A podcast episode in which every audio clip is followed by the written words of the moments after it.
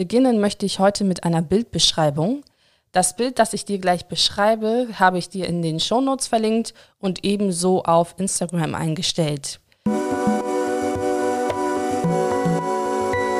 Herzlich willkommen zu Amas Prismen, dem Podcast für mehr Wertschätzung von Diversität in Schule. Ich bin Amma und freue mich, dass du dabei bist. Was braucht es, um Schule diversitätsbewusster und diskriminierungskritisch zu gestalten? Welche Diskriminierungsformen finden sich in der Schule? Welche Übungen und Materialien eignen sich für den schulischen Einsatz, welche eher weniger? Diese wichtigen Fragen und weitere möchte ich mit dir beleuchten und diskutieren. Lass uns loslegen.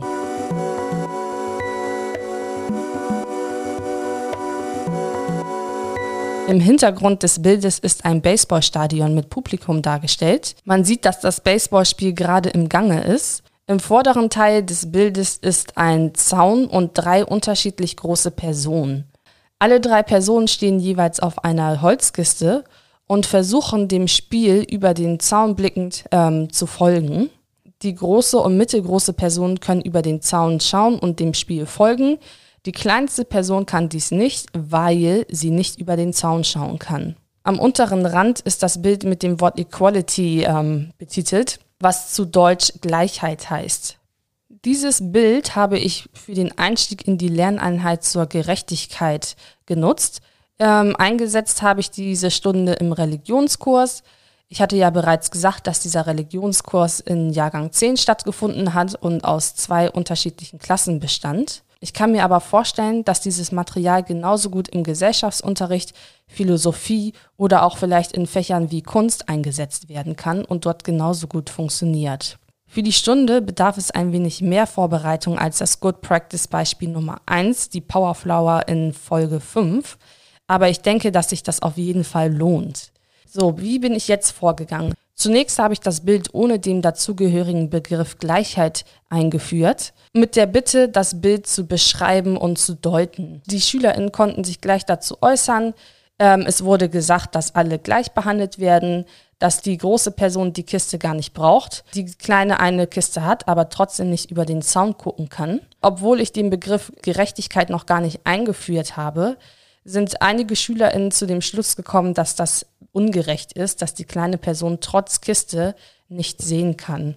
Dann habe ich eine veränderte Version von dem Bild eingeführt und auf diesem Bild verändert sich im Hintergrund nichts. Im Vordergrund, also vor dem Zaun allerdings, ist jetzt die große Person ohne Kiste. Die mittelgroße Person steht auf einer Kiste und die kleinste Person steht auf zwei Kisten.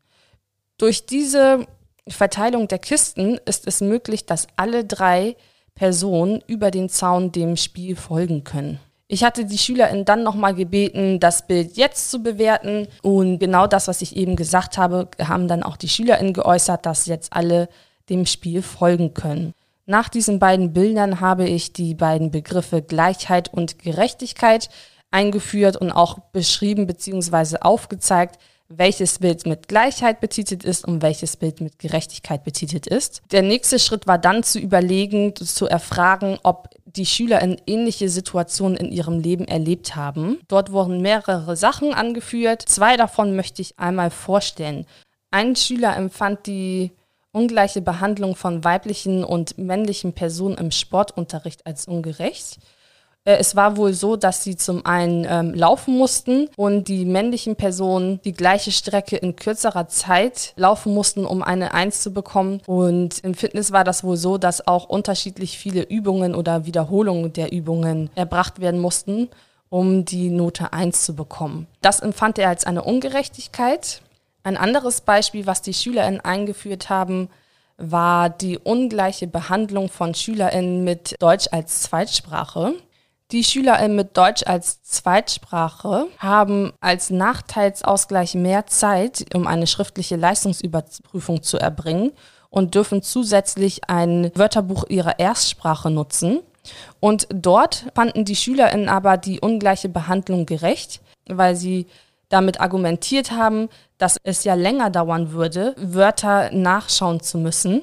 Nach dieser Phase mit den eigenen Lebenserfahrungen der SchülerInnen habe ich, bin ich dann nochmal zurück zu den Bildern gekommen und hatte erklärt, dass auf dem ersten Bild alle gleich behandelt werden, unabhängig ihrer Ressourcen. Dass es darum geht, alle bekommen das Gleiche, was aber nicht bedeutet, dass alle über den Zaun gucken können. Und bei dem zweiten Bild, dass es eher ein ressourcenorientierter Umgang ist. Das heißt, wir schauen uns an, was kann die Person leisten und welche Unterstützung braucht die Person, um dem Spiel folgen zu können. Das heißt, wir schauen uns dort die individuellen Bedürfnisse der Person an und sorgen dafür, dass sie unabhängig ihrer eigenen Ressource teilhaben können, in diesem Fall dem Spiel folgen können. In der nächsten Phase ging es dann darum, das eigene Gerechtigkeitsverständnis in einem Bild zu visualisieren. Für die Vorbereitung habe ich das erste Bild genommen, das mit dem Wort Equality, und habe dort die drei unterschiedlichen Personen isoliert. Das habe ich dann ausgedruckt und den SchülerInnen zur Verfügung gestellt. Ebenso habe ich den SchülerInnen Stifte, Scheren, Klebestifte und äh, Papier zur Verfügung gestellt. Die SchülerInnen hatten dann gute 15 bis 20 Minuten Zeit, ihr Bild zu gestalten. Und im letzten Schritt sollte das Bild dann von den SchülerInnen, die es wollten, vorgestellt werden. Die Lösungsansätze der SchülerInnen habe ich dir auch auf Instagram gestellt. Genau, der eine Lösungsweg war, den Zaun zu entfernen. Und der zweite Lösungsweg war die unterschiedliche Verteilung der Kisten.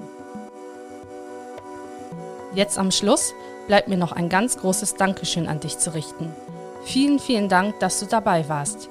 Ich hoffe, dass du aus dieser Folge etwas mitnehmen konntest, dass sie dir Spaß gemacht hat und ich dich auch beim nächsten Mal bei Amas Prismen begrüßen darf. Besuche auch gerne meine Social Media Seiten. Bei Twitter findest du mich unter dem Handle @amasprismen, ein Wort alles klein, und bei Instagram unter dem Handle @amasprismenpodcast ebenso ein Wort und alles klein geschrieben. Teile diese Folge gerne mit deinen Kolleginnen, Freunden und Familie sowie mit allen, für die dieser Podcast interessant sein könnte, damit wir gemeinsam dazu beitragen und daran arbeiten, dass Diversität einen sensibilisierten und wertschätzenden Umgang in Schule erfährt.